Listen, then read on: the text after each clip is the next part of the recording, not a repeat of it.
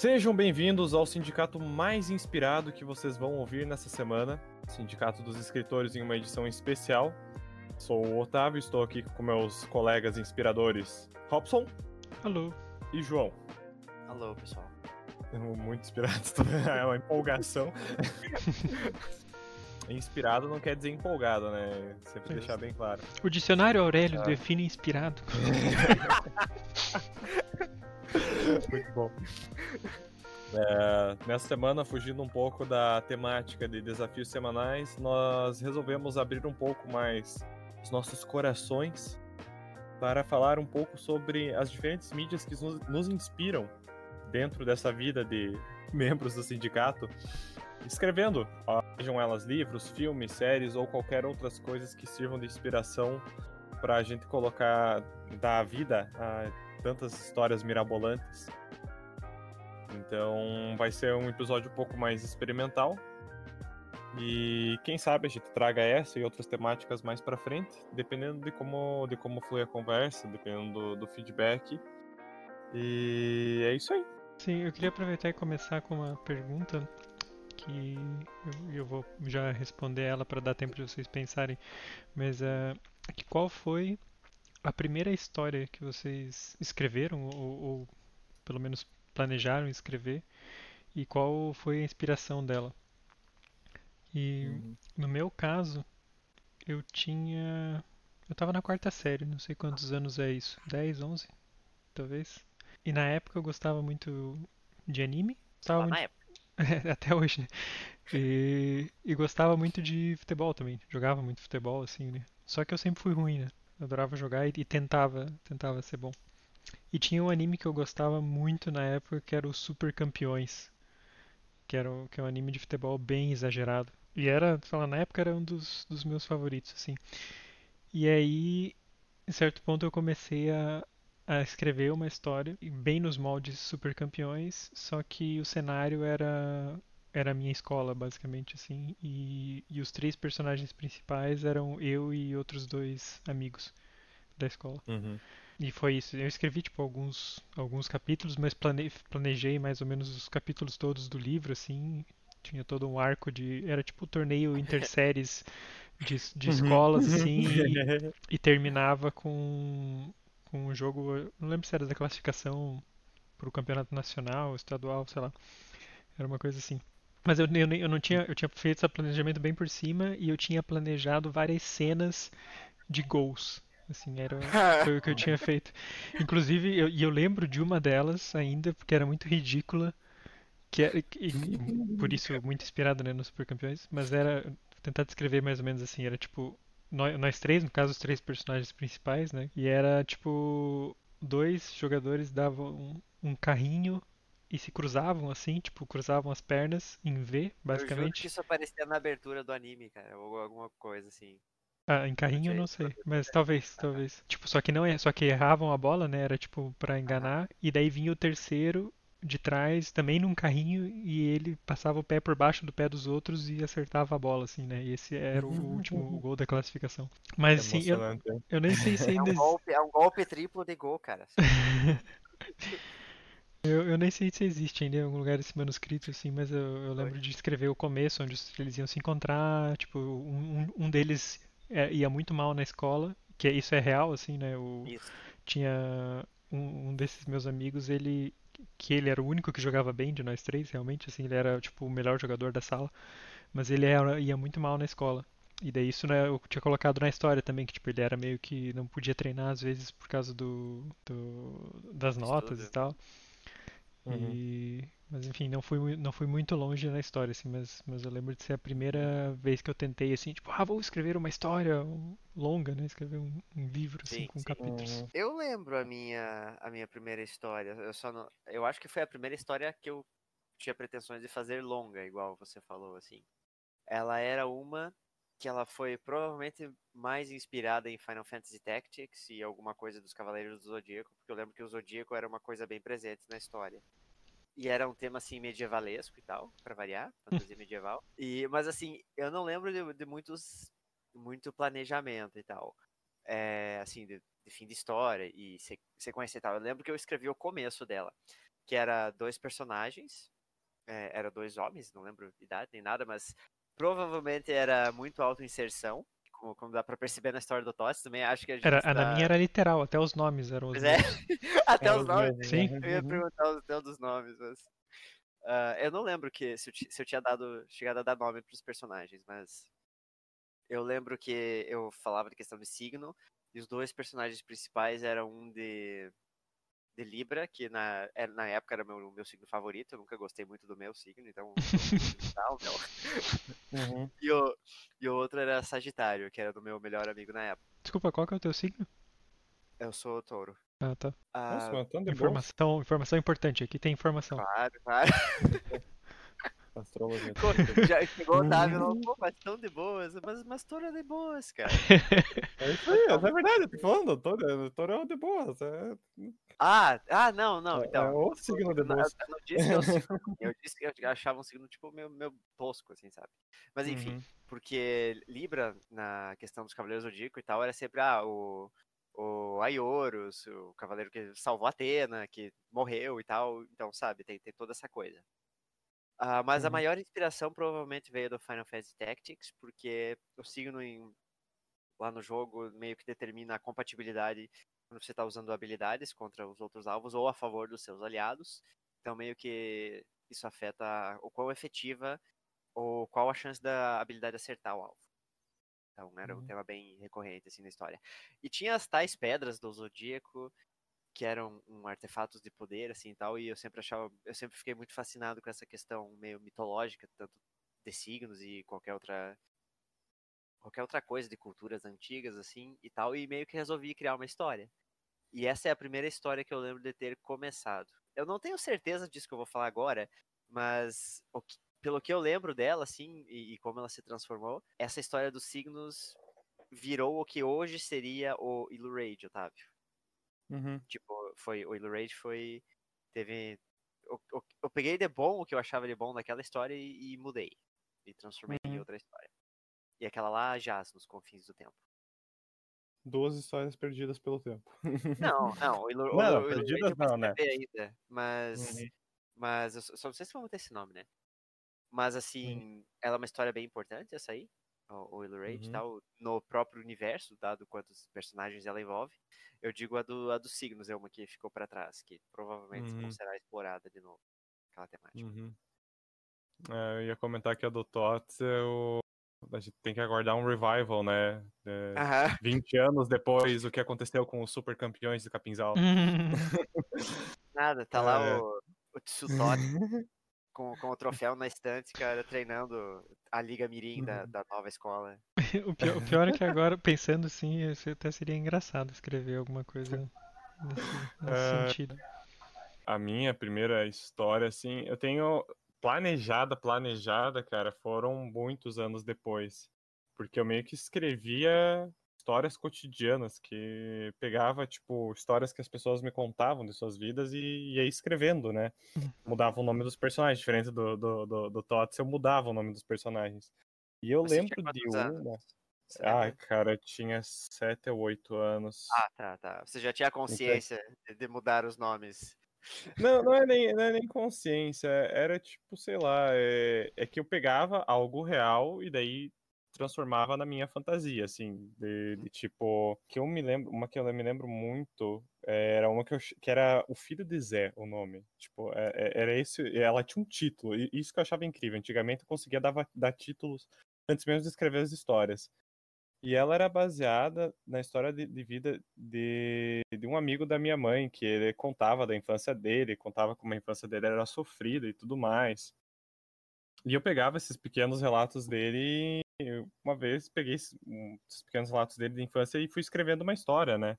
Uhum. Mas, tipo, foi, sabe, eu tinha tanto bloquinho de papel, aqueles que Sim. você consegue arrancar a folha muito facilmente, e, tipo, ia escrevendo de tudo lá. Então eu nunca tinha uma história necessariamente planejada. Isso reflete muito o que, tem, que me acontece até hoje. Eu nunca terminava minhas histórias.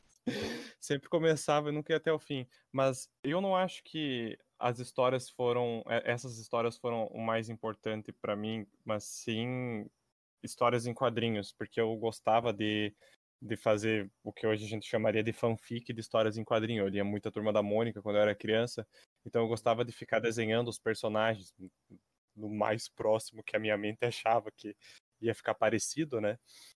E criar historinhas curtinhas com eles, aquela ideia de, de criar tirinhas e tudo mais. Mas, tipo, tudo isso foi, foi se perdendo com o tempo. Quando eu era criança mesmo, como eu não gostava de ler livros, eu gostava de, de replicar histórias em quadrinhos mesmo, então... Você desenhava teve... também? Desenhava bem mal, né? Ah, mas... mas desenhava, eu desenhava... Assim, desenho foi uma parte bem importante da minha vida, no geral da escrita, porque... Quando eu era criança, eu gostava de desenhar os personagens de histórias em quadrinhos. Gostava de ficar criando é, poses deles e fazendo meus balões de história, né? Uhum. O que que eles uh, falariam. Mas era cópia, basicamente, né? Você copiava o personagem e fazia a, a frase. Ainda que eu, que eu cresci por muitos anos sem, sem acesso à internet e, e um computador decente, então eu tinha bastante tempo para ficar rabiscando. E na adolescência eu entrei numa fase muito mangá. Quando eu entrei nesse mundo eu gostava de desenhar mangá. Tinha um, tem um portfólio de desenhos assim. A maioria é só a, ou a minha versão do personagem ou uma, uma cópia da pose, porque era assim que eu praticava. E tinha ideias de escrever roteiros de mangá e tudo mais.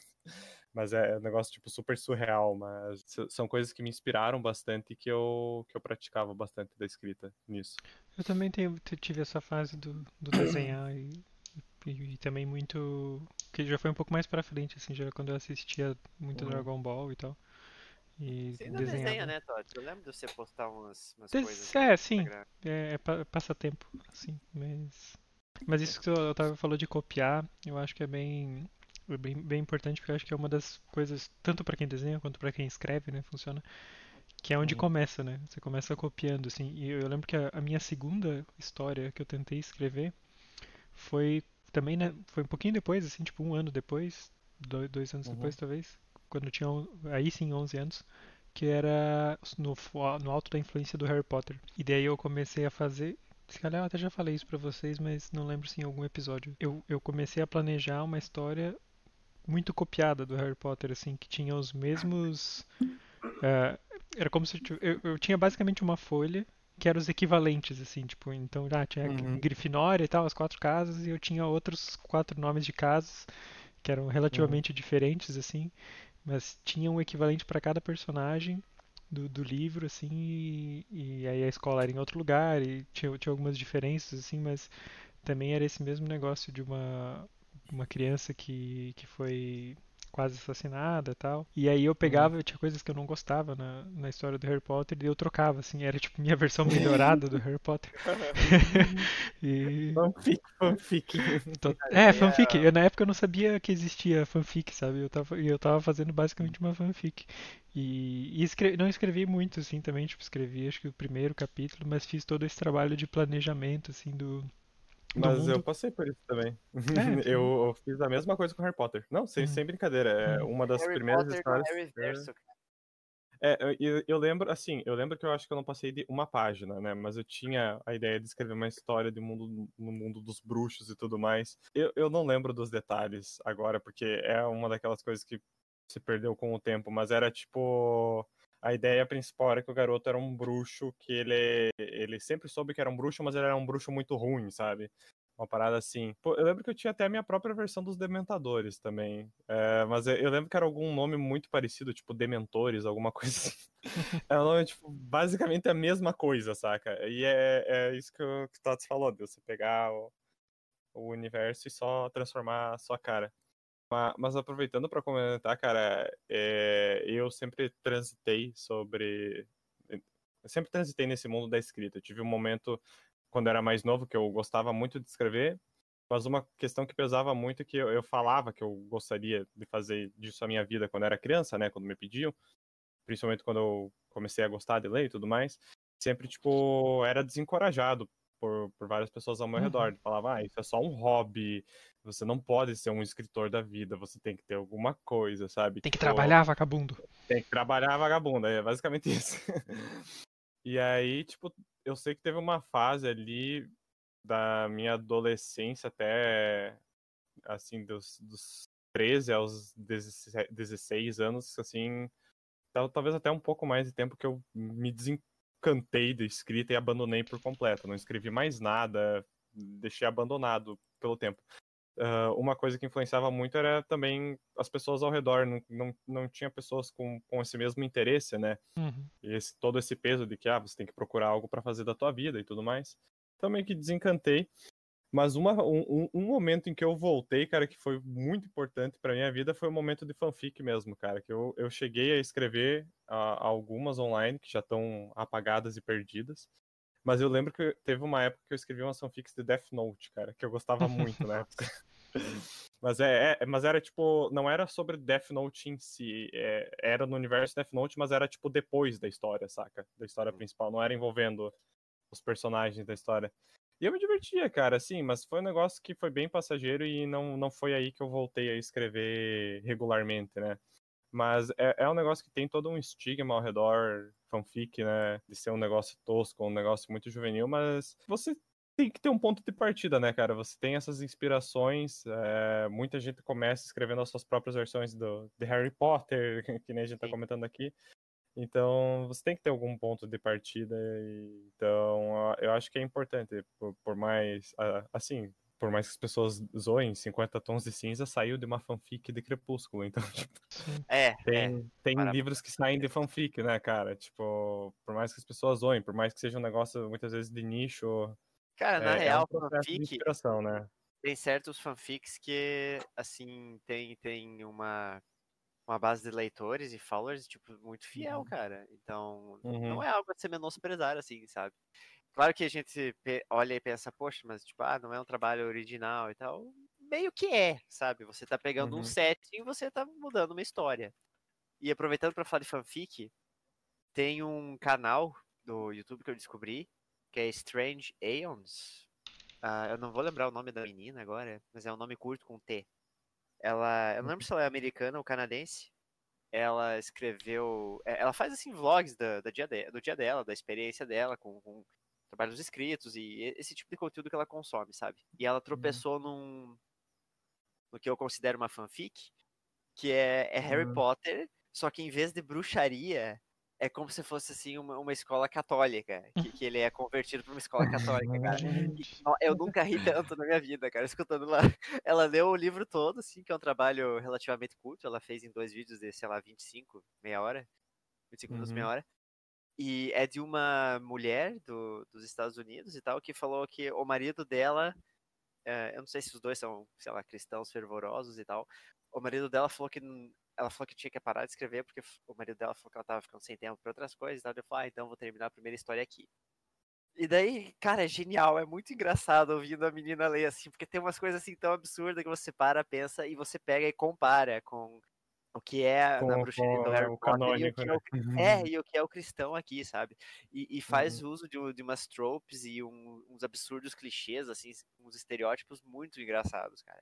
É, uhum. é genial, vale, vale muito a pena. Uh, eu uhum. vou passar o link, e daí depois uhum. o, o, a gente deixa no, no post pra quem quiser acompanhar, quem entende inglês e acompanha. É muito bom, cara. É genial. Eu ri pra caralho uhum. daquilo lá. Era isso que o, o Otávio tava falando sobre, sobre a, a motivação, né, e, e as pessoas, o que as pessoas falam. Eu tenho uma lembrança também dessa, dessa história do Harry Potter, do, desse clone do Harry Potter que eu tava fazendo, que, e na época eu tava achando incrível, assim, né? E uhum. eu fui um dia querer mostrar Pros, pros meus pais, assim, tava tipo meu pai e minha mãe, não lembro se tinha mais alguém, ou se era eles dois, tipo assistindo Jornal Nacional, qualquer coisa, ou uma novela antes do Jornal Nacional, e daí eu fui, tipo, tentar ler pra eles, e comecei a ler um pedaço, assim, e eles estavam, tipo, cagando, assim, né, no, meio que nem pre- não prestaram atenção não, no que eu li, e, e só falar, é, tipo, ó, ok, ok, assim, e daí eu lembro de ficar decepcionado, assim, tipo, ó, bosta, né? E, e depois uhum. também acabei ficando um bom tempo sem... Acho que eu voltei a escrever mesmo, tipo, daí depois na faculdade, assim, eu fiquei vários anos... Não, não, foi, nem, não foi exatamente por se desencantar, talvez, mas acho que é porque eu comecei a gastar a minha energia no, no R P G, que daí eu pegava... Uhum. Antes eu ficava pensando nessas histórias, e daí eu passei a pensar em histórias de R P G e mundos de R P G. Então eu gastava toda a minha energia criativa inventando mundos, desenhando mapa e criando histórias pra serem jogadas daí, né? Uhum. Isso, eu entendo. É. Teve uma fase que eu mestrei algumas poucas aventuras de R P G com, com os amigos meus e, e isso me ajudou um pouco a voltar a escrever. assim, porque também, eu, como diferente do Tots, eu não, não entrei cem por cento né, na, nessa vida de, de mestre e escrever histórias, mas, mas foi ali que eu, que eu voltei a, a me encantar pela escrita, por assim dizer. Eu me divertia muito escrevendo histórias e vendo meus amigos destruírem elas no processo. é, mas eu gostava de escrever e fazer, tipo, possibilidades de... Já, já dentro da história que eu estava querendo ter a possibilidade para algumas ações contras e no que, que isso poderia resultar. E foi ali que eu fui voltando a ter, a ter um interesse pela escrita. Vida Mas, de mestre, é, né, cara? Isso aí. Que eu fui voltar a escrever mesmo foi só no, no ensino médio, assim, do, da metade pro final do ensino médio, que eu era muito amigo do meu professor de, de filosofia e ele uh, começou a me indicar uns livros, até um deles que, eu, que é um dos livros mais importantes que eu já li, que era do Kafka, e foi ele quem me, aprove- me apresentou o Kafka com a Metamorfose, e aquele livro tipo, explodiu a minha cabeça quando eu li, sabe? A partir daí em diante... Foi só escrevendo, eu fui, comecei a escrever, voltar escrevendo pequenos contos de uma página, uma página e meia. Mais pra frente me aventurei em alguns pequenos manuscritos, todos eles em aberto até hoje, nenhum deles realizados, mas é, o, o que me trouxe de volta foi realmente a, a, a leitura, né? né a, a metamorfose é, é muito zoado de explicar, porque foi, foi muito o impacto da época e os temas que a história trata, alguns mais claros, alguns nem tanto, e a maneira do Kafka escrever que, que instigaram algo que eu nunca tinha visto na literatura até então, do, do que eu tinha lido, né? Tipo, eu gostava de ler sagas infanto-juvenil, e a Metamorfose é um negócio completamente distante disso, saca? Foi uma mudança bem interessante, tanto que, tipo, até hoje, eu, a partir desse momento, eu comecei a ponderar mais sobre o que eu iria ler, o que, que eu ia buscar pra ler, e o que, que me interessava na literatura, ao invés de tipo, só ler o que, que era famoso no momento, saca? Isso de, de ler sagas, ou acompanhar sagas, né, até em anime, infanto-juvenil é normal, né, cara? Por isso que Shonen faz uhum. tanto sucesso. Uhum. É, o anime eu acompanhei bastante. Eu gostava de animes longos, com sagas também, mas me cansou total depois de um tempo. Fiquei saturado. Eu lembrei outra coisa que eu tentei escrever uma vez, nessa fase do R P G ainda, que me influenciava muito, foi uma história em forma de diário, que era algo... E eu, eu acho que nessa época foi quando eu li Drácula também, que, que era uhum. nesse formato. E aí eu tinha um personagem numa história que era um bardo, e, e daí eu tive esse ideia, ah, vou escrever o diário do que acontece na história, né? Daí eu faço como se fosse um, um livro, assim. E daí se chamava Diário de um Bardo. E, e acho que essa foi a primeira vez que eu falei... Eu lembro que eu ter contado pra minha irmã, assim, tipo... Ah, tô escrevendo um livro e tal. E, e ela tava na faculdade na época, daí ela tentando me apoiar, assim, né? Ela sempre foi muito... me apoiar em qualquer coisa, até hoje, assim, né, nos jogos, qualquer coisa que eu faço, assim, ela sempre dá uma força.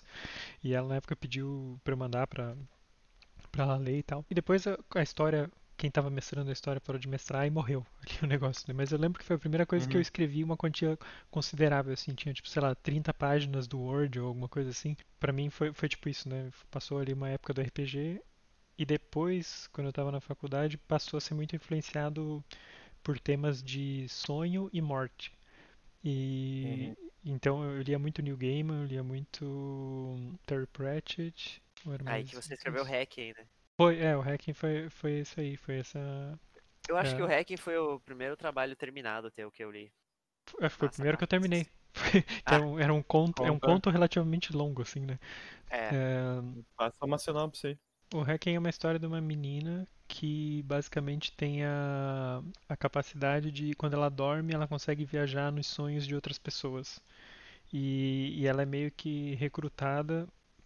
para fazer parte uh, de um de uma dos tipo caçadores de pesadelos, assim. Então uhum. ela basicamente tem que ir nos uh, tipo, tem alguém dormindo ali tendo um pesadelo, ela vai lá e ela tem tipo uma tesoura e ela corta um elo, sabe, no Donnie Darko, quando sai uma, uma aquela ah, gosma lá. É, sim. É uma coisa similar, assim, só que é tipo um fio, né? Como se saísse tipo um uhum. fio de cada pessoa e os pesadelos estavam ligados por ali. Então ela vai e corta das pessoas, assim. E, uhum. e a premissa é meio que essa, só que daí começa a entrar em vários várias coisas mais depressivas, assim, de memórias não só dela, como do, do irmão dela, da família dela, assim, tem umas coisas meio, meio pesadas, assim. E, uhum. e acho que foi a primeira coisa realmente que eu consegui, consegui terminar. É bem massa essa, o Hacking. Essa, essa premissa, a parte dela pular nos sonhos das pessoas, né? Me lembra bastante Sandman. Tem uma, é, foi muito. Uma cena, foi um dos principais. Tem uma cena, é que tem uma cena em específica na primeira história do Sandman, quando ele tá, quando ele conseguiu se libertar da prisão dele, né? Que a premissa do Sandman é que ele foi preso por um culto, né? Ele, eles tentaram invocar a morte e acabaram invocando o Deus dos Sonhos. Uhum. E enfim, que quando ele consegue se libertar, ele vai pulando de sonhos em sonhos, tipo, pra, pra conseguir ir recuperando as forças dele. Então, tipo, eu lembro que tem a cena que o cara tá comendo um sanduíche no sonho, ele passa nesse sonho e pega o sanduíche do cara pra comer. é, ele vai passando pra, pra conseguir se recuperar, né? Me, me lembrou bastante isso. É, eu, uma, essa premissa, né? Eu acho até, se calhar eu pego e, e publico no, no Wattpad ou algo assim, porque eu, eu tenho uhum. um texto aqui. Não, não tinha traduzido? Eu acho que você escreveu em português, né? Eu escrevi em português e eu comecei a traduzir uma época, mas... Ah. Mas, tipo, não, não serve pra nada traduzir, porque não é um... Tipo, apesar de eu gostar da ideia, não tá bem escrito, eu teria que escrever tudo de novo. Mas pra colocar, tipo, no Wattpad ou qualquer coisa, uhum. tem nada tá pra colocar.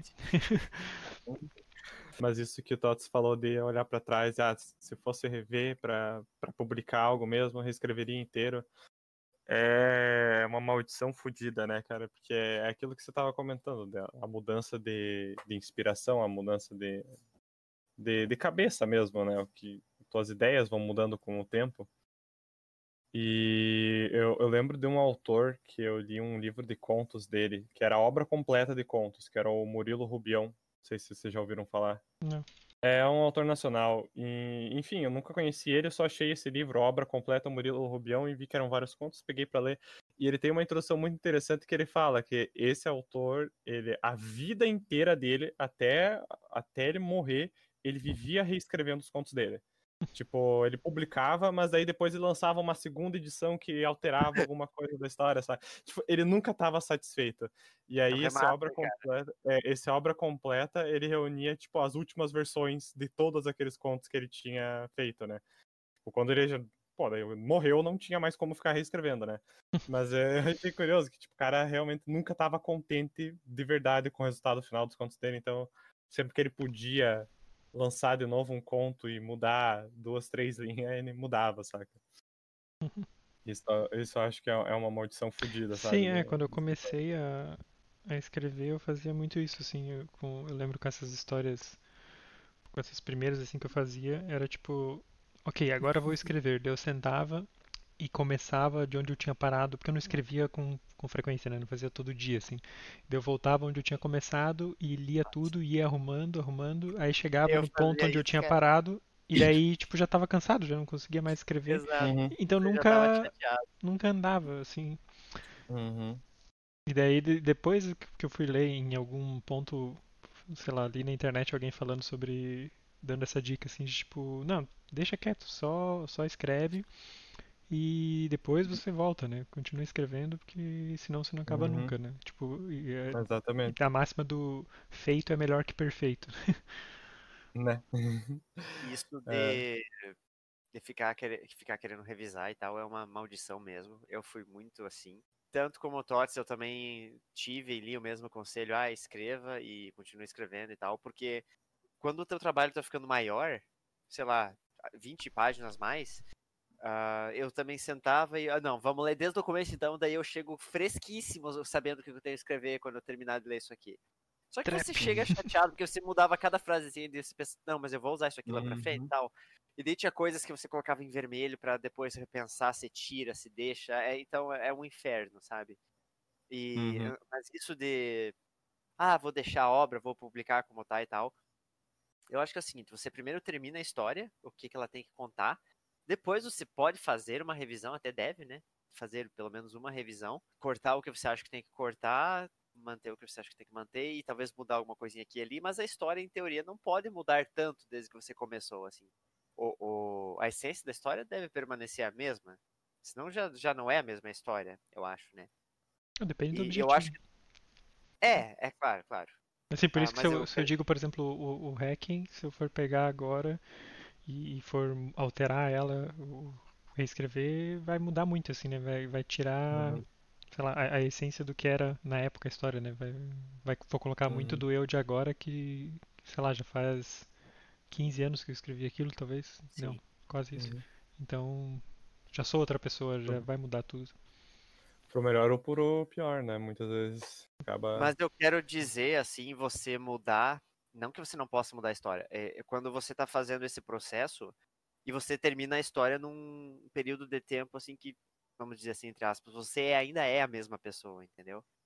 Hum. Não que, tipo, ah, vou, vou deixar, escrever essa história, daí daqui a cinco, seis anos eu, eu pego ela, daí eu mudo com a minha cabeça mais melhorada, sabe? Mais hum. evoluída. Não, não, é, não é o que eu quero dizer. Eu quero dizer, é, você mantém a história, ou a essência dela, principal, uh, e você publica como você termina ela, porque querendo ou não, você começou ela com certa mentalidade, você simplesmente publica, termina, faz o que você quer fazer com a história. Eu penso uhum. nisso por causa do, do primeiro livro que eu terminei, e eu quero ver isso para comparar com o próximo, porque uhum. eu acho que serve até como você analisar isso como um degrau de evolução tua como escritor. Tipo, poxa, a, se eu parar para reler o, o Awakener agora, eu com certeza também vou mudar algumas coisas, sabe? Apesar de uhum. a história em si continuar a mesma, mas, mas vai ter coisa que eu vou querer tirar, vai ter coisa que eu vou querer alterar, diálogo, seja o que for. E eu acho que isso é um, uma coisa muito legal pra você avaliar o teu processo evolutivo ao, ao longo das suas obras, sabe? Uhum. Porque você, se você vê um, um crescimento, uma melhora, assim, clara, você como escritor é importante, porque eu acho que, pelo menos pra mim, autocrítica sempre foi uma coisa muito foda, especialmente na escrita, sabe? Uhum. Aí que entra o negócio do, do ciclo interminável de, ah, vou voltar a editar, vou reler tudo antes de continuar a escrever, é difícil. É um processo, né, cara? É um processo Sim. bem bem zoado e eu, eu assim, eu concordo com, com, com o que tu diz, mas eu, esse processo, eu, por exemplo, tem uma história que esse processo ele não se aplica. Porque era uma história que tinha muito, muita auto-inserção da minha vida. E, e era basicamente um, um grande compilado de várias situações que eu vivi ou que outras pessoas viveram, assim, dentro de, de um pequeno universo ficcional. Inclusive, é uma história que, que a Lígia leu, que, que eu passei para ela opinar. E que, tipo, o... hoje, quando eu voltar... Quando eu volto, na verdade, escrevendo ela... É, eu já sei que o sentido da história mudou, sabe? A, a, algumas situações a essência é a mesma, mas a essência da história não é o mesmo por conta da ideia da, da auto-inserção. A história mudou comigo. Não, ela não é mais a mesma. Eu não gostaria que ela fosse mais a mesma. Então, eu acho que quando você trata de, um, de uma história mais real, mais puxada para a realidade, é um pouco Sim. difícil de não mudar contigo, mas você trata de um mundo fantástico, um mundo com regras. Fantástico não é bem a palavra, mas algo que não necessariamente reflita exatamente a vida real, né? Uma ficção, seja com consciência ou só uma história ficcional. Sim. Eu acho que é, aí é mais fácil de você não perder a essência, né? Você é. falou que como tem auto-inserção e tal, seria complicado uhum. você analisar ela agora, ou reescrever, ou editar, uhum. se ela ia mudar a essência. Mas não seria válido você tentar manter ela como o que ela era uhum. na época que você escreveu? Tipo, o, o que você escrever agora, te escreve o conteúdo de agora. Uhum, sim. Sabe? É que muita coisa muda, né? Quando, quando tem essa questão da auto-inserção, claro, claro. Muita coisa muda do que você pensa, do que você sente. E, e você encontra vários problemas que você não via na época, como você vê que alguns problemas da época nem eram problemas, né? Uhum. Por assim dizer. É, é, isso, é, isso é o que mais foda. Vários problemas da época nem eram problemas comparado a, ao que vive hoje, né? Se fosse pegar qualquer história de anos atrás, você nunca ia imaginar que em um ano você ia viver trancado em casa numa pandemia fodida. E tanto de estresse que, que viria disso, né?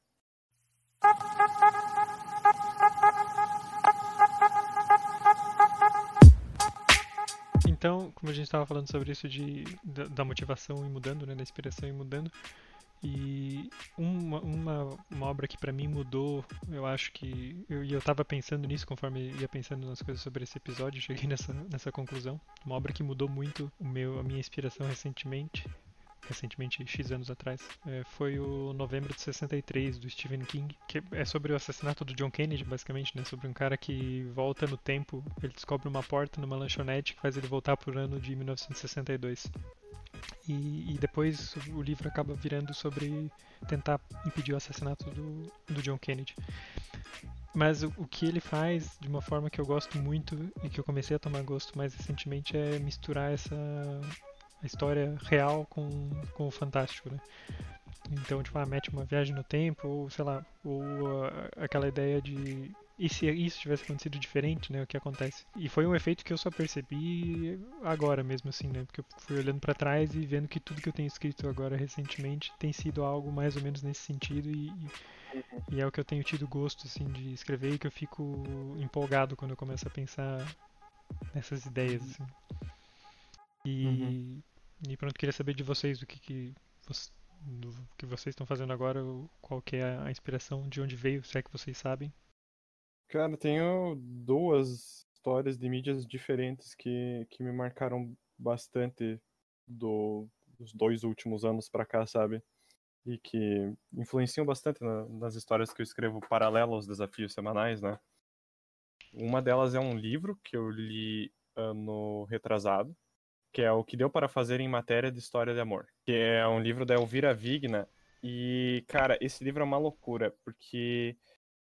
ele é o tempo inteiro na perspectiva da protagonista, mas ela, ela faz umas viagens, assim, tentando desvendar o mistério de uma história que, que ela se auto-insere num, nos flashbacks que, em que ela não estava, sabe? E é, é uma, uma forma de descrever a história. Ela transita no mesmo parágrafo entre a realidade de, tipo, a personagem tá ali numa cafeteria... É, pensando na vida dela, e nesse mesmo parágrafo ela vai parar num, num apartamento trinta anos antes, so, nas memórias de outra, de outra pessoa, sabe? Tentando pensar o que, que essa galera estava pensando lá, o que, que eles estavam fazendo e tudo mais. E é uma história muito louca, porque todo o mistério que, que envolve ela, é, que envolve a, a sogra dela... falecida sogra dela, você nunca sabe a verdade sobre isso, porque é tudo o que ela pega, todas as informações que ela tem, e ela imagina três possíveis respostas para isso, e ao longo da história ela vai imaginando essas possíveis respostas, e cabe a você acreditar no que você quiser acreditar, porque nem a personagem tem uma resposta, sabe? E eu, eu esse tipo de narrativa me instiga bastante, de, de, de deixar um mistério em aberto, ou às vezes criar uma narrativa dentro da cabeça do personagem que não necessariamente reflita a realidade, sabe? Narrador não confiável. É, é, é um narrador é. não confiável, mas não necessariamente de uma forma proposital, como, digamos, em Lolita, sabe? Que Lolita, basicamente, é um narrador não confiável porque o cara tá cometendo estupro, tá numa relação com uma adolescente, mas o tempo inteiro ele tá... limpando a própria barra, né? Dizendo que, que ele tá certo nessa situação. Enquanto nesse é um narrador não confiável, não porque ela tá mentindo pra você, mas porque ela não sabe a verdade mesmo, né? Então, isso, isso eu acho bem interessante, porque no fim das contas você tem uma narrativa que você fica remoendo ela depois da leitura, porque você não teve uma resposta, né? Mas você fica pensando em que, quais as dicas que e qual é a narrativa mais convincente pra você e por que disso, sabe? Isso eu acho muito interessante. Hum. Isso influencia bastante histórias que eu escrevo, e assim como num aspecto completamente diferente, Corra é um filme que, que me, me inspira bastante por tudo que ele discute, principalmente da questão de racismo, né? Que é um tema que eu me aprofundei muito nos últimos anos, mas como ele consegue misturar um milhão de coisas pra essa discussão, sabe? E criar uma história instigante de, de horror e às vezes de comédia, às vezes desconfortável, que é, que é um negócio bizarro, sabe? É, é uma salada de frutas muito bizarra esse filme, que, que me agrada bastante. Porque quando eu assisti, eu assisti sem saber nada a respeito dele. E, na verdade, a maior parte dessas obras que, que, eu, que me inspiram, elas me marcaram bastante por assistir sem uma expectativa do que esperar, sabe? A maneira que o, o filme desenrola toda, toda a sua trama e você vai vendo coisas bizarras acontecendo e tentando encaixar uma resposta até o momento que ele te dá uma resposta, é, influencia bastante o, o modo que eu escrevo, sabe? De tentar fazer histórias que deixam essas pequenas dicas ao longo do tempo, mas que você nunca consegue encaixar de fato até ter o, o grande plot twist, sabe? Uhum. E trazendo para problemas da realidade, né? No caso desse, desse filme em específico, o racismo, né? Tentando trazer essa, essas críticas a, a coisas que acontecem na nossa realidade mesmo numa, numa ficção, né? Num mundo fantástico, num mundo fantasioso. Sim. E tu, João? Uh, eu vou considerar o, o mais atual, mais sério que eu tô escrevendo ser uh, o, o Eternal Rain. A inspiração principal dele são, é mais de uma coisa, na verdade, tanto para o título, quanto para a temática da história, quanto para personagens e tudo mais. Uh, a questão da história, eu, se eu não me engano, eu pensei nela depois que eu terminei de assistir Evangelho. Assim, pensei na, na, na temática da história. Uh, para quem não assistiu Evangelho ainda, eu acho que é um anime bem deprimente, assim, ele trata de umas coisas bem pesadas. O psicológico é uma parte muito importante na história. Psicológico de todos os personagens envolvidos, e foi uma das coisas que mais me deixou interessado fazer essa história, porque parece que todo mundo lá tem algum, algum distúrbio psicológico, seja esquizofrenia ou depressão, uhum. ou é, é não muito, muito diferente é da vida real. É, assim, é que lá eles estão eles estão enfrentando um problema de, de extinção, de invasão alienígena e tudo mais, né? Então, não muito é... diferente da vida real.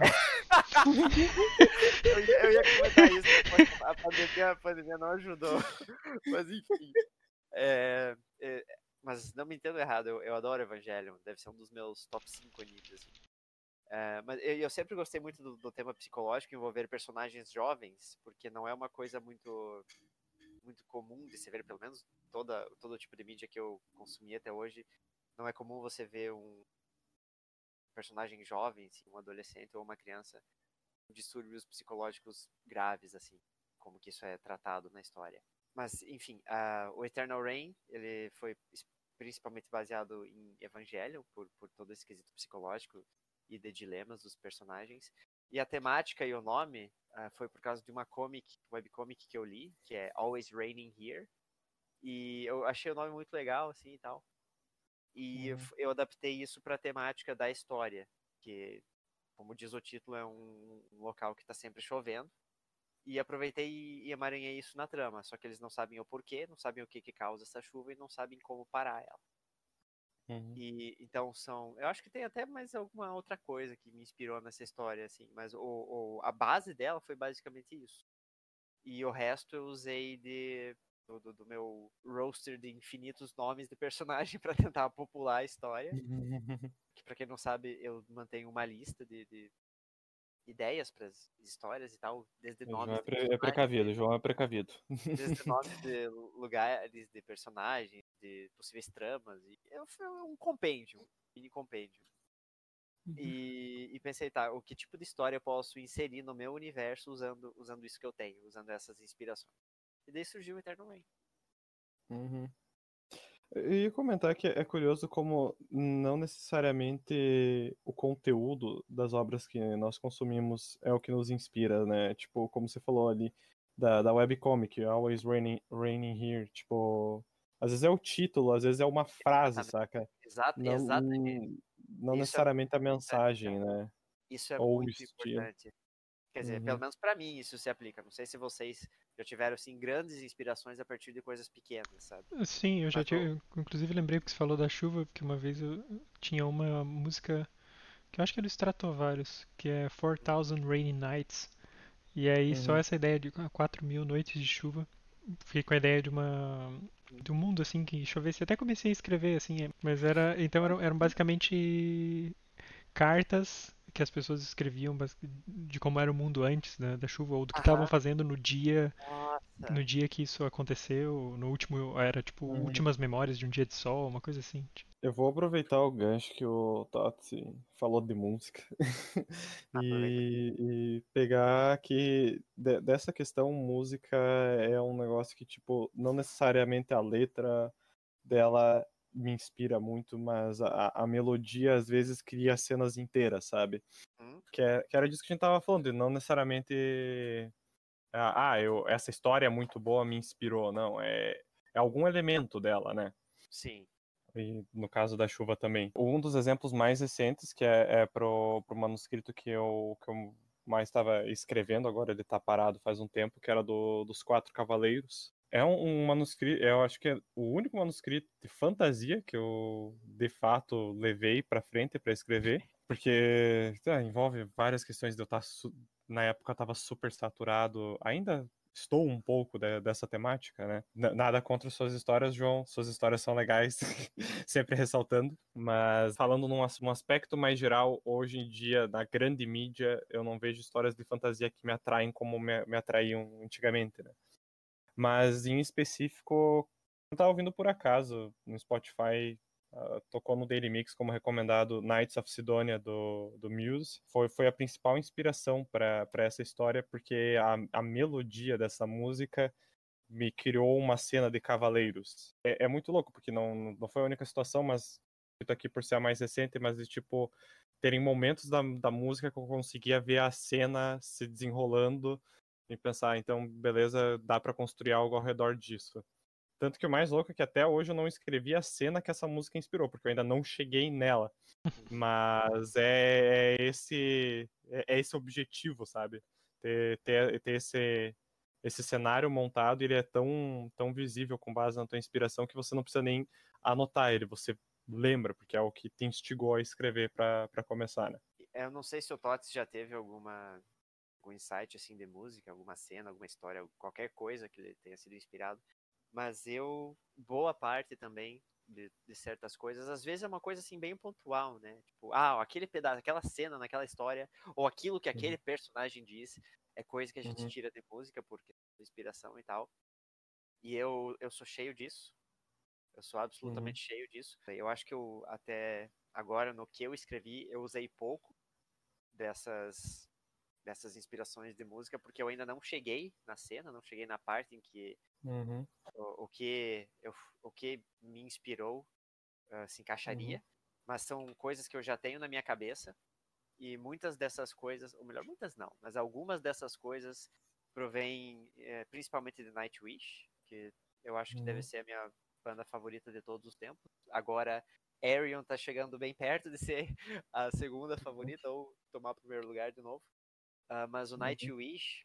É, pra quem não conhece, é uma banda de metal progressiva, e o, uhum. o compositor principal deles, que é o Tuomas, ele, ele sempre escreveu desde muito jovem, tanto que tem uma música dele que ele escreveu, eu fui descobrir depois, ele escreveu com vinte e um anos, e eu pensei, caralho, o cara é um gênio, como é que o cara com vinte e um anos faz uma obra dessa, sabe? Uhum. E é, é, sempre foram, assim, letras muito, muito poéticas, basicamente um poema mesmo, e ele faz uso de alguns... Eu vou dizer aqui termos, não sei se chega a ser termos, acho que termo serve. Alguns termos ao longo dos álbuns, assim, que são, são às vezes parece que são referências longínquas de um álbum para outro, sabe? Ele usa termos como Ocean Soul e White Knight Fantasy, coisas assim que, que eu vejo que ele reusa de uma música para outra, mas tipo álbuns de, a álbuns de distância, sabe? Isso, uhum. e, isso, quando eu pego, eu escuto na música, na letra, misturado com a melodia, parece que é uma coisa assim tão, tão palpável, tão viva, e, e um termo, algo que existe mesmo, sabe? Eu penso, poxa, isso seria legal de encaixar numa história. E, e é nesse momento que eu penso, poxa, é muito legal escrever fantasia, porque na fantasia você consegue criar esse tipo de coisa, sabe? Você consegue inserir uhum.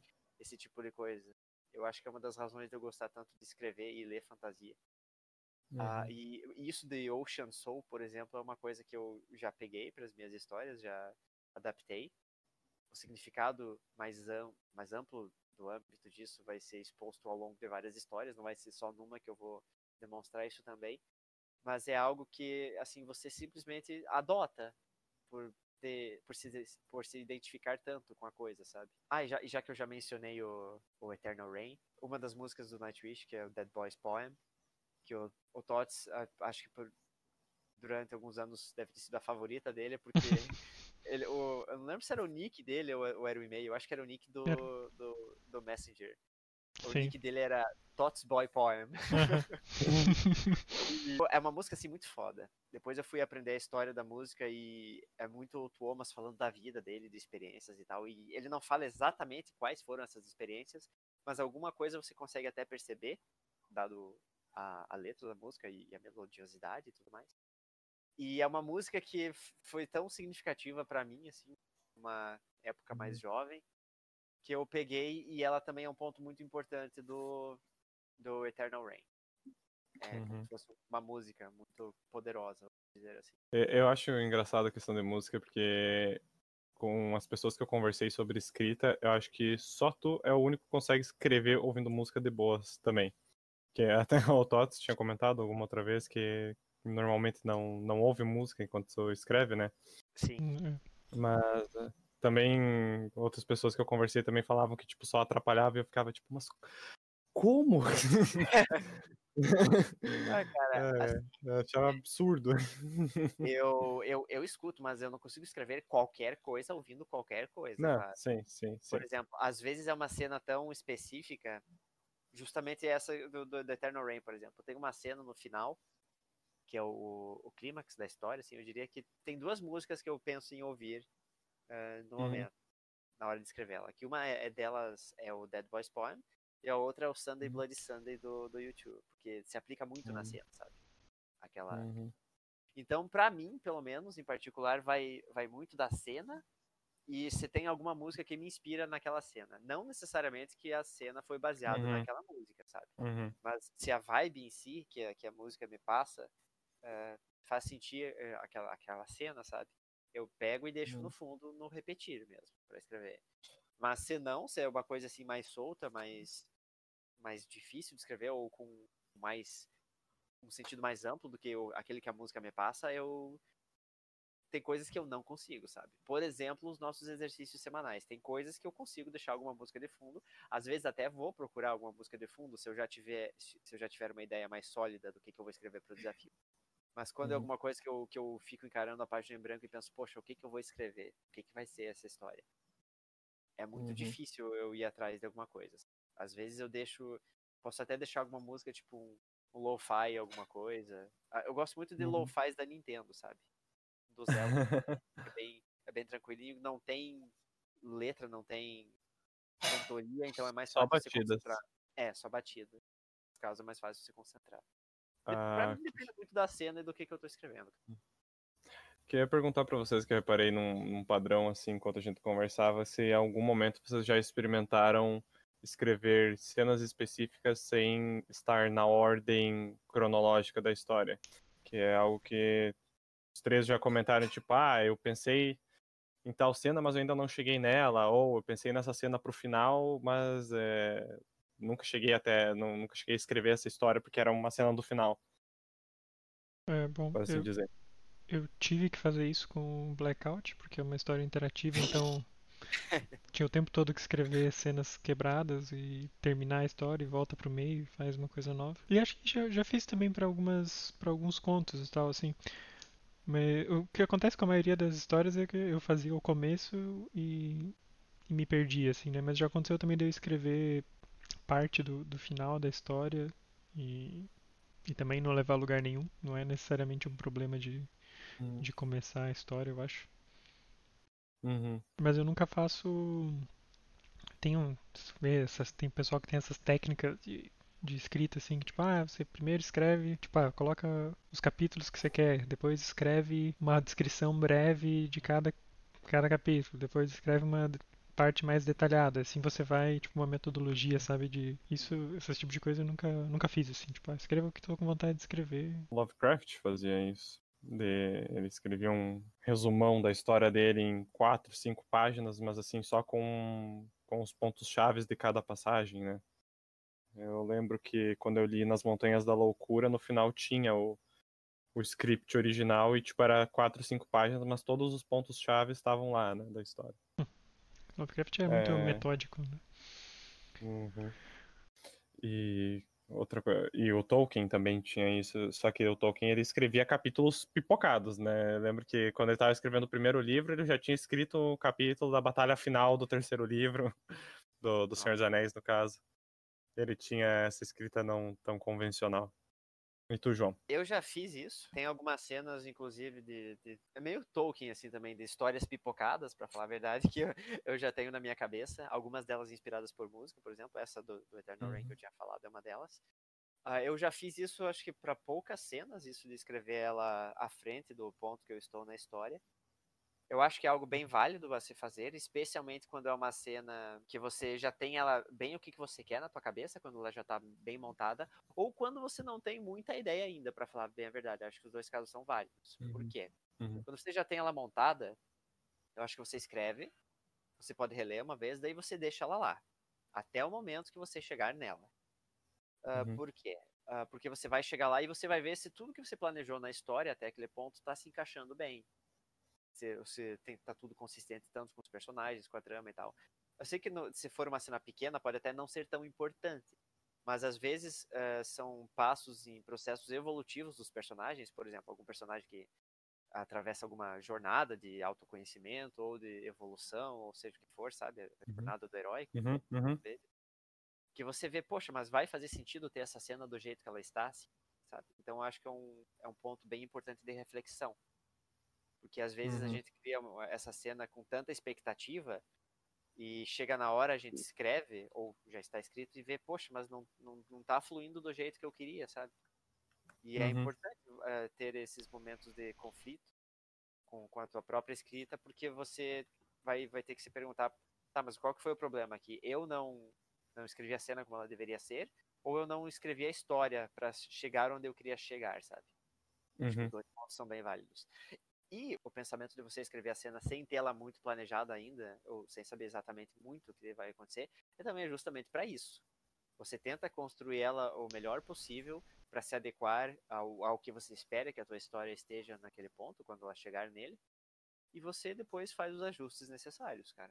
Eu acho que é uma prática bem válida essa de escrever uma cena à frente, especialmente cenas importantes, assim, cenas impactantes na história. Uma coisa que, inclusive, eu deveria fazer, já que você falou, eu já tinha pensado em fazer isso antes, mas eu não, não tinha ido pra frente porque eu não estava mexendo na história, seria escrever a cena, não a final, mas escrever aquela cena clímax do, do Eternal Rain, como eu, eu tinha dito. É uma cena que é, é muito importante pra mim, então eu quero que ela passe bem o sentimento que eu, que eu penso quando eu, eu escrevo ela. Uhum. E eu acho que é algo que eu, eu vou fazer em breve. Escrever uhum. ela e deixar na geladeira. Eu chegar. Deixar na geladeira, é isso aí. Queria... fazer, abrir espaço para uma pergunta de qual foi o momento em que, que todos pensaram, quero fazer um jogo, e por que só o Robson seguiu isso com a vida dele? Porque tem algo... Eu demorei para seguir esse... Porque eu, eu lembro da primeira vez, acho que eu quis fazer um jogo, que era... Eu devia ter uns dez anos também, mas uh, eu jogava muito bet, taco, sabe? Uhum. Então eu jogava na rua, né? E, e naquela época, Super Nintendo era, era o que tinha de, de mais legal. Não sei se já, se calhar até já existia o PlayStation um na época, mas pra mim eu ainda era muito enamorado com, com os gráficos do, do Super Nintendo. E eu lembro de ter essa visão, assim, tipo, ah, gostava muito de jogar bet, gostava muito de jogar videogame, daí eu pensei que o legal seria fazer um jogo de bet, porque não tem um jogo de bet pra... pra Super Nintendo. E daí eu fiquei com essa, com essa ideia, assim. E bom, só depois na, na faculdade... de ciências da computação, que não, não entrei, por acaso não entrei para fazer jogo na faculdade. Em, em certo momento percebi e daí tentava meter na... quando tinha trabalho para fazer, assim, tentava fazer uhum. uns jogos. Mas de escrever pro jogo mesmo foi só depois... Acho que eu já tinha até terminado a faculdade, quando eu fiz o... Acho que o Chip Dreams foi o primeiro jogo que eu fiz... em que eu escrevi uhum. e que foi uma, foi uma coisa meio, meio espontânea, assim, não foi tão planejado, foi tipo uma ideia bizarra que eu tinha, que eu, que eu fui escrevendo e, pra ver o que que dava e, e deu muito mais certo do que eu esperava. Tu tem até os devlog dele, né? Que você, pra deixar linkado, né? Tu tem todo esse processo. Ah, eu tenho, é verdade, tem um, um devlog com umas coisas, né? Do, do Chip Dreams, eu lembro que tu, tu fala bastante de, de como ficou muito tempo uma... questão visual do jogo ficou em improvisação até que o artista conseguiu fazer, né, as Sim, artes e porque tudo a mais. Princípio era uma coisa que era tipo uma ideia, ah, vamos fazer um jogo no fim de semana, como se fosse uma game jam, assim.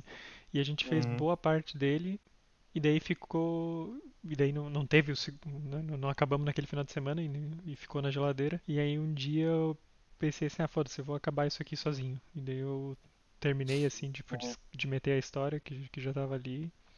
E, uhum.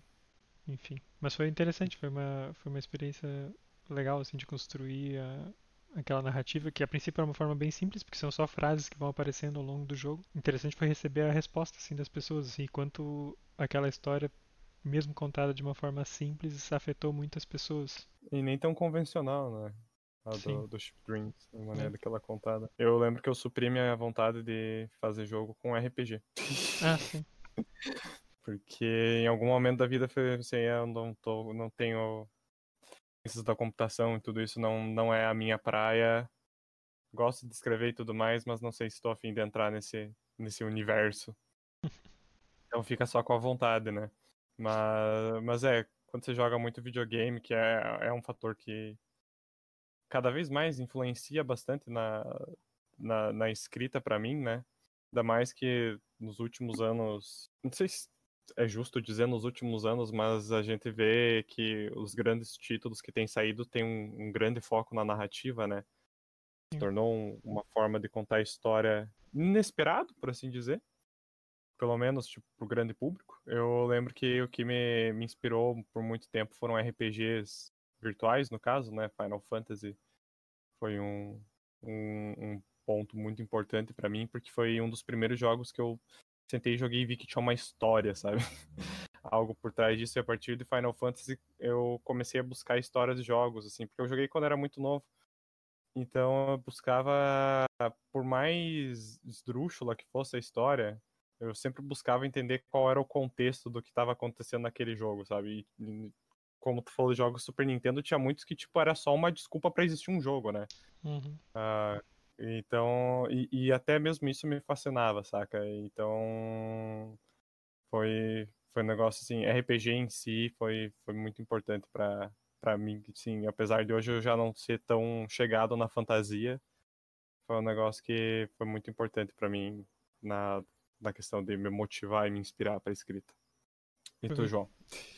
Eu não vou dizer que eu abandonei cem por cento as minhas ideias e vontades de fazer um jogo, mas elas certamente estão no freezer, nem na geladeira, estão no freezer. uh, provavelmente, se eu fosse trabalhar num jogo, assim, se eu pudesse escolher o tipo de jogo, seria provavelmente um R P G fantástico medieval, com certeza, à la Final Fantasy. É, eu uhum. gosto muito dessa temática, eu gosto muito de, de histórias, assim, tanto que acho que é até por isso que eu escrevo muito fantasia. O, o setting é muito legal e eu acho que gera histórias bem interessantes. Ah, coisas que me inspiraram muito pra seguir e ter vontade desse tipo de coisa foram jogos como Zelda e Final Fantasy, em especial, eu acho. Dando foco pro Final Fantasy Tactics, que eu acho que é um dos jogos de, assim, de história, ou com história, ah, mais, de história mais complexa que eu, que eu já vi, assim, é bem... É bem complicada a história. Inclusive, acho que nós até comentamos disso alguns podcasts atrás, alguns episódios atrás, uhum. que eu mencionei isso, que a história do... A história da guerra do Final Fantasy Tactics é baseada numa guerra real que teve. Real. Não no, lembro, dos jogadores. Uhum. É, eu não lembro se é a, a Guerra dos Espinhos, que é o nome, cara. Mas é uma, uma guerra entre... Eu acho que era Inglaterra e França. Não vou uhum. lembrar os detalhes agora. Uh, e eu sempre achei muito, muito legal isso de você misturar batalha com tramas políticas e tudo mais. Eu acho que deve ter sido até uma das razões de eu ter gostado tanto de Game of Thrones, sabe? Mas enfim, uhum. uh, se eu fosse trabalhar num jogo hoje em dia, provavelmente seria nisso. Mas eu não sei se seria na área de, de programação, sabe? Apesar de eu ter, de ser um programador formado, eu meio que me desencantei com a programação por alguns fatores. Eu acho ainda programar uma, uma coisa bem interessante, porque você estimula muito o raciocínio lógico. É relativamente desafiador, dependendo do que, que você for, do que você vai fazer. Então eu acho que assim um exercício válido para quem quer se desafiar a programação e para quem gosta de matemática e raciocínio lógico. Mas eu já me estressei bastante e eu acho que se eu fosse trabalhar na área de um jogo, de novo um jogo que eu fosse escolher o estilo assim, com história, provavelmente seria na parte da escrita e ou uh, artística assim. E eu eu estava conversando com um amigo que que faleceu já. A gente tinha vontade de fazer um jogo baseado no, Final, no próprio Final Fantasy Tactics. Uhum. Uh, só que envolvendo viagem no tempo e tudo mais e tal. Porque o Final Fantasy Tactics é um, é um R P G, eu considero muito completo, assim. Uh, eu, eu acho que ele tem pouquíssimos defeitos.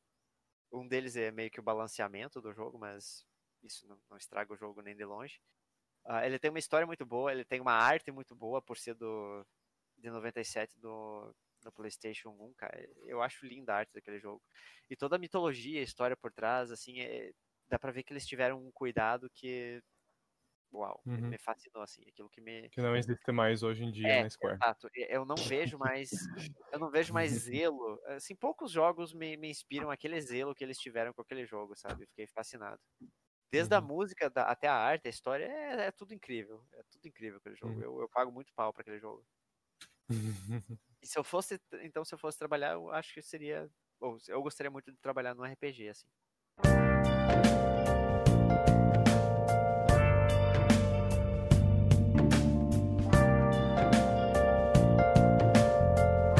Então, uma outra coisa que eu queria comentar é que eu percebo que isso acontece, acontecia comigo quando eu era mais jovem, quando eu era o jovem burro, e, e acontece, eu vejo muitos, muitos outros autores inspira, aspirantes a, a autores, a escritores. Outros jovens burros também. É, e sofrerem disso, que é, que é ligado com a inspiração, mas é basicamente você esperar que, que dê essa inspiração divina para você escrever, né? E, e eu tinha muito disso, assim, e vinha, eu acho que de certa forma, de um preciosismo com as histórias, assim, é, que achava ali que eu tinha uma história, uma ideia incrível de uma história, e que eu só eu ficava esperando baixar em mim a inspiração para ir escrever, né? E aí o que acontecia é que não escrevia nunca. E eu vejo muito isso nos fóruns online, o pessoal... Que, que gosta de escrever e se considera escritor, mas não escreve nunca, né? E, uhum. e muito por esse mesmo motivo. Escritor e... não praticante. Escritor não praticante, é. E enquanto uma um dos melhores, uma das melhores sugestões que eu, que eu já vi pra, pra, pra escrever é literalmente escrever, né? Parece uma, uma coisa idiota, mas é tipo... Escreva, escreva yeah. sempre. Ah. Escrever bastante. É como qualquer coisa, né? Você quer desenhar? Sim. Quer aprender a desenhar? Desenha, desenha todo dia. Não interessa o que você desenha, né? Desenhar alguma coisa. E escrever é a mesma coisa. É prática, né? Qualquer um pode, pode conseguir escrever uhum. bem. E eu lembro isso muito no, no livro do, do Stephen King, que ele escreve sobre escrita. É, ele fala bastante sobre, sobre isso, assim, né? Que ele é um monstro, né? Em questão de quantidade. Ele escreve... Acho que é tipo quatro páginas oh, por olha. dia que ele escreve. Uma coisa ele falou que era seis numa entrevista. Seis, pode ser. Eu não lembro, né? Pode ser. É, é, qualquer, de qualquer forma, né? Olha, imagina, né? Sim, é monstruoso. Uh, mas foi uma coisa que, que, que eu demorei um pouco pra, pra entender e pra conseguir me livrar, assim. E, e acho que os nossos exercícios semanais funcionam muito bem pra esse tipo de coisa. Uhum. Uh, porque chega num ponto, por exemplo, agora tem que fazer o exercício, pá, senta e começa a escrever, assim, no... Tu se acostuma, né? O teu, uhum. o teu cérebro se acostuma, né? É um músculo, com, com... teu músculo literário, basicamente. Se, acu- se acostuma e, e você senta e, e escreve, né? Não, não é nada... Não, não existe uma intervenção divina. Né? Não sei se vocês também é, passaram por isso. O, os exercícios semanais, eles me ajudam bastante a manter uma rotina de escrita, que eu ainda vejo que tem muito a melhorar, porque é... É uma, uma autocrítica que eu sempre deixo pra, pra última hora pra fazer o exercício semanal. Ou um dia antes, ou na madrugada do, da, da entrega, sabe? Mas no que eu sento, é como tu disse, senta e escreve, saca? É uma questão de, de se reeducar pra, pra melhorar esse hábito, porque nem sempre que você vai escrever de primeira vai, vai, vai te agradar, ou, ou qualquer coisa do tipo, tipo... Você escrevendo ao longo de um, de um prazo que depois você tem um tempo para deixar o texto dormir é, é sempre o ideal. Mas isso que tu falou de tipo, ah, de esperar a inspiração divina é um, é um mal fudido, assim. Se você realmente ficar sentado esperando vir a inspiração, você nunca vai escrever e vai ficar se distraindo com um milhão de outras mídias. E uma outra coisa que eu vejo cair bastante é de tipo, ah, mas Vou, vou ler obras para me inspirar e vou vendo que aquilo que o autor escreveu é parecido com o que eu quero escrever e aí vai se desanimando. Não sei se vocês já, já tiveram disso, tipo, ah, sei lá, parece que tem... Alguém já escreveu uma ideia parecida, só que melhor, por assim dizer. Meio que uma ah, síndrome de impostor do escritor. Eu nunca... nunca encontrei assim uma história parecida. Eu claro nunca encontrei alguém história... que escreva melhor que eu. Poxa, você tem que virar coach. É, é o contrário da síndrome do impostor. É, então, o objetivo, chegar no, no nível T O T S. Eu nunca encontrei uma história que eu consideraria, ah, é a minha história, só que melhor escrita. Eu já encontrei, já li outras histórias com cunho fantástico, claro, mas assim, tem, eu acho que tem muita diversidade, tem diversidade suficiente pra, pra poder expandir essa área, sabe? Vocês já, já encontraram alguma coisa parecida com o de vocês? Ou que vocês considerariam bem parecido, assim? Não parecido, mas uh, coisas de tipo... Deixa eu ver como que eu vou me expressar... De usar como motivo pra ficar postergando, sabe? Ah... Vou, vou lendo histórias em temáticas parecidas e vou, vou entrando tanto naquilo que não, não desenvolvo a minha própria história, né? Cara, eu já arrumei desculpas pra escrever, mas acho que essa nunca foi uma delas, não. Desculpas pra não escrever. É, não, isso sempre, né? É. Deixar o, o sindicato em si, a, a ideia uh, de, de escrever toda semana, ainda mais quando a gente aplicou a ideia do podcast, é isso, né? Você sente a... Não é obrigação, mas você sente que entra na tua rotina. Uh, algumas semanas de forma mais orgânica do que, do que outras, mas Sim. entra na tua rotina e você vai, vai se habituando.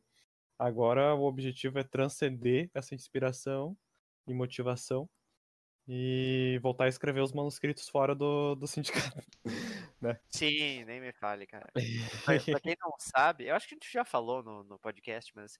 Essas reuniões semanais começaram como trocas dos textos que nós, em que nós estávamos trabalhando no momento. Uh, os textos principais, assim eu diria, os que potencialmente virariam livros ou jogos. É, era ou um capítulo, né? Um capítulo, é, um trecho. Cada semana era, uma, era um trecho e nós trazíamos e cada um lia o do outro e dávamos o feedback, apontávamos o que gostávamos, o que achávamos estranho, o que não entendíamos. Era basicamente uma, uma crítica, era um test drive, assim. E, mas uma e forma part... também de ter, de, você, de forçar você a ter uma coisa para mostrar, né? Exato, uhum. exato. Uma forma, pra criar regularidade. Uma forma, uma forma de nos forçar a escrever, claro. E é. chegou um ponto que nós começamos a... Acho que foi até o Tots que sugeriu, uhum. nós fazermos desafios semanais diferentes, assim, lançar um desafio, que são o que os desafios são agora, uh, para no... nos estimular a escrever coisas fora da nossa zona de conforto, principalmente. E o que uhum. tem dado muito bem. Só que daí chegou num ponto que cada um parou de, de trabalhar na história principal e agora nós só estamos com os desafios, basicamente. As histórias estão nas geladeiras. É pra, eu, pra eu, todo mundo lançar livro de conto. Eu, eu quero voltar às histórias principais também, claro. Não abrir mão dos desafios. Eu acho que a história principal que eu vou trabalhar depois, ou quando nós voltarmos, vai ser o Eternal Rain, afinal. Que é uma que eu já comecei. Eu, Deixa eu aí um, questão... um... Pega um pedacinho dela. Não, não. Dizer, dizer pro João... Pegar um pedacinho dela pra, pra mostrar, publica em algum lugar um trechinho só pro pessoal ter um gostinho. Ok, daí, daí chega naquele ponto que eu digo, porra, mas o começo tá tão ruim. Mas cara, sabe o que você não, faz? Pega um trecho. É, um trecho. É, pode okay. ser um trecho qualquer, ou, ou, ou pega o, fica de incentivo pra você pegar o começo e dar uma revisada na primeira página. E, e, e, no, e nós, acabei de lembrar, nós fizemos isso. Inclusive uhum. naquele, naquele exercício que o Otávio comentou, daquela história que ele mencionou antes. A história que eu peguei pra reescrever o começo foi o Eternal Rain. Ah, então ó, então lá, então lá. É, eu acho que posso, posso até pegar aquela, aquela primeira deixa lá. Uhum. Falando nisso de simplesmente escrever, eu li um post uma vez, um texto na verdade, que falava exatamente sobre isso, cara. O... Tem muita gente hoje em dia que deixa de começar qualquer hobby, assim, vamos dizer que seja um hobby mesmo, pelo simples medo de, de que ela pensa, tá, mas eu não vou ser bom ou boa quando eu começar. Mas aí que tá, você não precisa ser bom nem boa uh, quando você começa, ou mesmo quando você termina ou para de fazer alguma coisa. Às vezes você pode fazer a, a própria coisa simplesmente porque você gosta de fazer aquela coisa. Quando eu era criança, uh, e até, até certos... anos da adolescência, eu sempre gostei de desenhar e tal, e apesar de todo mundo na escola falar que eu desenhava bem, eu olhava porque eu desenhava e eu não ficava satisfeito, sabe, mas isso não me impedia de desenhar, eu gostava muito de desenhar porque sei lá, era, era prazeroso, era uma forma de, de distração, de você às vezes de expressar alguma coisa que você não conversava com alguém. Então eu acho que a escrita pode às vezes ser não necessariamente uma válvula de escape, mas também funcionar para isso, caso alguém queira, mas é uma forma de você se expressar. Uh, e você não precisa ser bom ou boa na escrita, mas mesmo que você comece sendo ruim, assim, até por, por autoavaliação, se você continuar escrevendo ou fazendo qualquer outra atividade na área, de certa forma, assim, ao longo do tempo, invariavelmente você vai melhorar nisso. Então, é, eu acho que é muito raro você pegar um caso de alguém que começa se sobressaindo em alguma área, assim, artística, porque eu considero escrever uma área artística, e simplesmente chegar ao sucesso rápido. Quem uhum. não quiser ser escritor não precisa se preocupar com isso. E mesmo quem quiser tem que saber que você, o primeiro passo para ser bom em alguma coisa é ser ruim, né, cara? É o, é o que dizem. Uhum. Sim, então, a, aí, aí fica a deixa pro pessoal que tem receio de, ah, mas e, e se o primeiro texto ficar uma bosta? Provavelmente ele vai ficar, sendo bem sincero. Claro. Como eu disse, você começa ruim em alguma coisa e você vai melhorando. E mesmo se você não melhorar, uh, você vai pelo menos ter tirado da, do peito, assim, a vontade de fazer aquilo, que eu acho que, sinceramente, é o, o mais importante de tudo isso. Você tirar aquela, a vontade e ver se é ou não pra você aquilo, sabe? Sim. Isso não, escrever, né?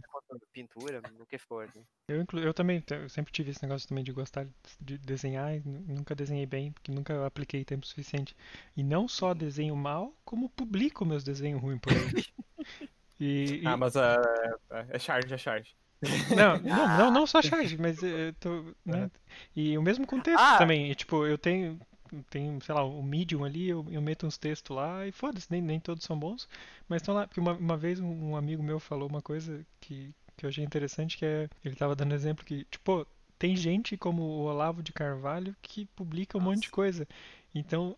E, e, e tem gente com tem co... que escreve fanáticos. É, e tem gente que publica, que escreve coisas boas e não, não publica, então tem gente que escreve mal que tá aí ocupando o espaço, porque te, te existe um espaço vazio a ser ocupado, né? Então, não, não é necessariamente escreve mal, porque, né, o exemplo que você deu é escreve merda. É, mas, mas eu tava, sim, o Olavo de Carvalho escreve merda, mas, mas existe gente que escreve mal. Tem escritores publicados, né, não só no Brasil, mas que são ruins mesmo. Uhum. Que eu ia comentar que essa rotina, ela é, é bem interessante, essa, e a questão de ter outras pessoas, de, de ter outras pessoas com, contigo nessa, nesse desafio, né? Nessa empreitada, exato. Ótima palavra. Porque, como a gente comentou ali no começo, a ideia não só de ser escritor, qualquer coisa que não envolva uma profissão considerada, entre muitas aspas, de verdade, é. ou uma atividade de verdade, ela é, mu- ela é muito, dependendo do teu cenário, né, mas num cenário mais tradicional, é, ela é muito desmerecida, colocada em segundo plano, como se não fosse algo relevante, como se fosse só um hobby, como se fosse um negócio que é só uma fase, saca? Então uhum. você tem outras pessoas que estão ali te instigando, continuar escrevendo, te dando esse feedback, seja positivo, seja negativo. Eu, eu não, não digo que a, a, aqui a gente chega a ter feedback negativo, é, é mais construtivo do que qualquer outra coisa, é, né? É. Negativo eu acho que ninguém busca... tá uma merda. Negativo é, a gente guarda sempre... pra ser inimiga. É, isso aí... isso aí a gente sempre busca pesar pra, tipo... Porque, tipo, a gente tá todo... De certa forma, tá todo mundo no mesmo barco. A gente tá escrevendo Sim. porque a gente gosta... E a gente está fazendo esses desafios que todos são compelidos a fazer o mesmo desafio e dentro dos seus conhecimentos, dentro das suas capacidades, suas inspirações e motivações, criam diversas narrativas. É, mais uma vez a gente já comentou que tinha prompts que pareciam que seriam impossíveis fazer uhum. coisas tão diferentes e mesmo assim, né, os três sempre fazendo algo para para um lado completamente oposto, né? Mostrando que, que é legal essa troca de ideias e, e é, é algo, acho que é algo que falta nesse cenário de pessoas que escrevem, ou escritores, que é ter mais esse diálogo, né? A gente vê que, querendo ou não, quando se trata de escritor, tem muita soberba, muito elitismo acho ainda, que qualquer, né? Qualquer área, assim... Ah, não, é, sim, mas agora criticando a nossa, ah, nossa área de, de preferência, né? Ainda muito elitismo, e aí a... Eu sinto que às vezes é muito pouco amigável essa entrada na, na escrita, né? De tipo, você encontrar é, um espaço em que você possa compartilhar ideias da tua escrita sem ser massacrado, né? Uhum. É, eu acho que eu vejo que o nosso objetivo com, com o sindicato e o que a gente tem feito entre grupo e assim, busca instigar os ouvintes a fazer é não ter esse medo de, de chegar alguém e dizer não, mas isso é só um hobby e isso não, não deve ser levado pra frente, né? Minha experiência que, que o Tots falou lendo Sim. a história do, do, do Harry Potter pros pais é tipo tanto faz, sabe? Tanto faz. A gente não quer, né? a, a, gente não vai, a gente não vai ser os pais assistindo o Jornal Nacional também, que não vai dar bola pra essa história. Também é importante... Meu filho não vai crescer escritor. É importante lembrar também da importância do feedback, porque o que acontece também, principalmente para o autor jovem ainda, é às vezes ele acreditar que a ideia dele é muito incrível e que vão roubar a ideia dele se ele mostrar para alguém. E é? Aí ele acaba não buscando feedback não, e, e acaba ficando com uma coisa ali que na verdade nem é boa, só que ele não sabe. Esses tempos atrás eu, eu vi no Twitter algo que eu achei muito interessante. Esses tempos atrás, tipo um ano atrás, que eram pessoas compartilhando suas experiências de quando mandaram livros para editoras, né? Mas experiências de recusa. Hum. Não querendo elogiar o mercado editorial, porque eu sei que tem muita merda no meio, com, vendo pessoas que acompanham, mas no sentido de muitas editoras que ao invés de tipo, simplesmente não darem um retorno, massacrarem, tipo... pegarem pontos positivos da obra, tipo, ah, a linguagem era muito boa, nós vimos que tinha muita paixão na sua obra, e a resposta é, ah, mas não é o, o ramo que a gente publica, deseja sorte, saca? Uhum. É, ter, ter esse feedback, assim, de tipo, você tem um feedback, é, como, como tu falou, você tem uma resposta, não necessariamente que te, te destrua, mas que, que diga de tipo, olha, se é o que você gosta, trabalha aí, busca um espaço que você vai encontrar hoje em dia em blogs e até para quem escreve fanfic tem um milhão de espaços para isso, então você vai encontrar um, um, um leitor, você vai encontrar alguém que, que se importa, se interessa pela sua história com, assim, no cenário ideal, com a mesma paixão com que você constrói esse universo, né? Sim, agora inclusive eu lembrei que na época, a única vez que eu mandei uma coisa pra uma editora foi o Hacking, que, que em retrospecto é uma, uma ideia estúpida, porque é um, é um conto curto que, né, como que vai ser publicado, sei lá. Enfim, e eu tinha uma, eu tinha uma amiga que trabalhava numa, numa editora, mas acho que ela trabalhava, sei lá, tipo secretária ou algo assim, sabe, não era nenhum cargo. E aí eu pedi pra ela... para ela mostrar para quem cuidava lá, para ver se rolava de publicar. Eu nem sei do que, que era a editora, nem sabia o nome da editora, eu sabia que ela trabalhava numa editora. E aí, não, a resposta foi não, obviamente. E aí eu pedi o que, que era que ele tinha falado, assim, né? E tipo, ele, tanto que eles nem, eu nem falei direto com eles, foi tipo através dela. Então, dela só meio uhum. que me resumiu as coisas que ele falou. Mas era um feedback bem genérico, assim. E uma das coisas que ele criticou foi porque os títulos dos capítulos estavam em inglês, da história em português, né? E daí, uhum. na época, eu fiquei tipo, não, mas... Pô, eu não entendo. Fiquei mas pensando... É uma referência! Né? É, uma referência às músicas do Dream Theater, porque, o, as, porque é... Ah, é sobre sonhos, a história, e Dream Theater, e cada, cada título das músicas do, são todas músicas do mesmo álbum, e todas se encaixam, uhum. e, e, e, e na época eu sentia que ele não entendia, e agora em retrospecto eu vejo, tipo, ele tava super certo, né? Olha que ideia imbecil colocar em, em, em inglês o, o nome do capítulo, né?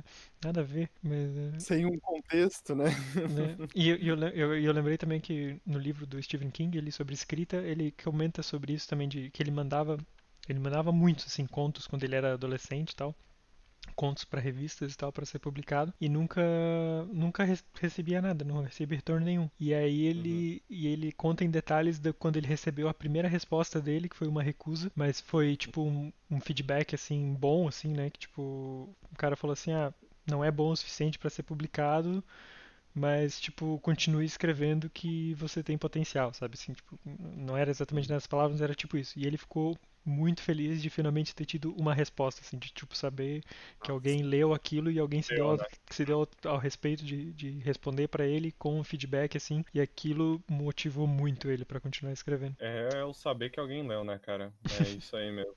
É, pior que isso. É pro... Não, você, você se sente escrevendo e jogando o texto pro... pro abismo do espaço, e tipo, quem que vai, quem que vai encontrar isso? Quem que vai ler isso? Uhum.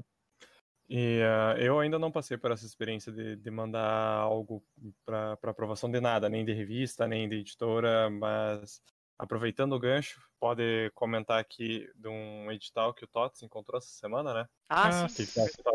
Ah, sim, foi a, a Lídia que encontrou e me, me passou e eu achei ah, uma boa... Tem um edital aberto da editora Suma para envios de contos para uma revista digital colaborativa e gratuita, revista Supra Suma, que está buscando escritores que escrevem sobre universos fantásticos na ficção especulativa brasileira. A editora vai escolher um tema para cada edição e os escritores podem enviar o tema para avaliação e eles, a seleção vai de cinco a dez contos para essa primeira edição. Lembrando que é tudo cem por cento gratuito digital, tanto pelo envio quanto a publicação disso. A revista é gratuita e vai estar disponibilizada em P D F e e-book para ser lançada no segundo semestre de dois mil e vinte e um. O tema dessa edição em específico é a primeira vez. Fazendo a brincadeira de que é a primeira edição, né? Hum. Fica aberto a qualquer interpretação, mas esse deve ser o tema central da, da história do seu conto. A primeira vez que um bruxo descobriu que, que era escolhido para alguma coisa, aproveitou aproveitando essa temática recorrente aqui. Tive, tive uma ideia. É... Primeira vez que eu ganhei a, a Copa das Casas. Aqui, ó, a primeira vez que o meu texto foi recusado numa revista. Mas, enfim, o conto tem que ser inédito pelo edital, ou seja, não deve ter sido publicado em nenhum outro local. Então, até mesmo nós, se a gente quiser publicar, não, não deve ser um conto usado no, no sindicato, né? Uhum. E já está aberto para envio desde o dia cinco de fevereiro e vai até o dia cinco de abril. Dois meses aí para envio. Tem um edital completo, a gente vai deixar o link da thread no, no Twitter, né? Para quem tiver interesse, ele tá enviando. Acho que quem sabe esse também seja o, o meu primeiro envio de algum conto. Pra, pra ser selecionado, vamos, vamos ver, né? A primeira né? vez que eu enviei um conto. É isso aí. Faça uma meta gravava, história, cara. Enquanto gravava um podcast. É, mas é isso. Acho que pra, pra essa primeira conversa mais descontraída, a gente pode deixar nessa nota mais positiva, instigando o pessoal a, a, buscar, a buscar públicos, a buscar feedback. E falando em buscar feedback, para quem quiser, agora a gente está com um servidor no Discord também. E a ideia é, né, trocar feedback assim, com outros autores e tal. Uhum. E, então, quem quiser trazer os seus textos, entrar ali para trocar uma ideia, às vezes trocar inspirações ou tirar dúvidas, se ajudar. A ideia é se ajudar. Isso aí, vamos deixar o link no Discord. A gente divulga toda semana quando sai um novo episódio do podcast e também divulga com antecedência os desafios semanais. E Já links de editais e coisas data... assim também. É, links editais. E também tem um canal ali pra... quiser botar pra fora de qualquer outra coisa, tá lá. O, o, o geral, né? Pois é. é o fo... Tem o fora do assunto ali agora, que eu acabei de ver. Sim, quem quiser ir falar mal do Bolsonaro também, tá, tá aberto uhum. ali. Sempre bem. E também sempre Mas isso pode falar de... em qualquer canal, tá? Qualquer Sim. canal serve pra isso. É, também estamos com a caixa de entrada do e-mail sempre aberta, ou sindicatos escritores arroba gmail ponto com. Se você quer trocar uma ideia, se você quer enviar algum texto, tirar alguma dúvida, dar alguma sugestão, ou deixar algum comentário de qualquer um dos nossos episódios, a gente está com a caixa de entrada sempre aberta para esse círculo de, de escritores que simplesmente querem ter as suas, suas histórias lidas, ouvidas, comentadas. Estamos aí para isso. Então, semana que vem nós voltamos à programação normal, com desafio semanal. Com o um texto pra... que já foi enviado, inclusive. Uhum. Ah, para semana que vem também temos e-mail de um, de um dos nossos ouvintes. Isso. E é isso aí. Até semana que vem com mais um episódio do Sindicato dos Escritores. Inspiradíssimo Sindicato dos Escritores. Inspiradíssimo Sindicato dos Escritores. Valeu, falou. Falou, pessoal.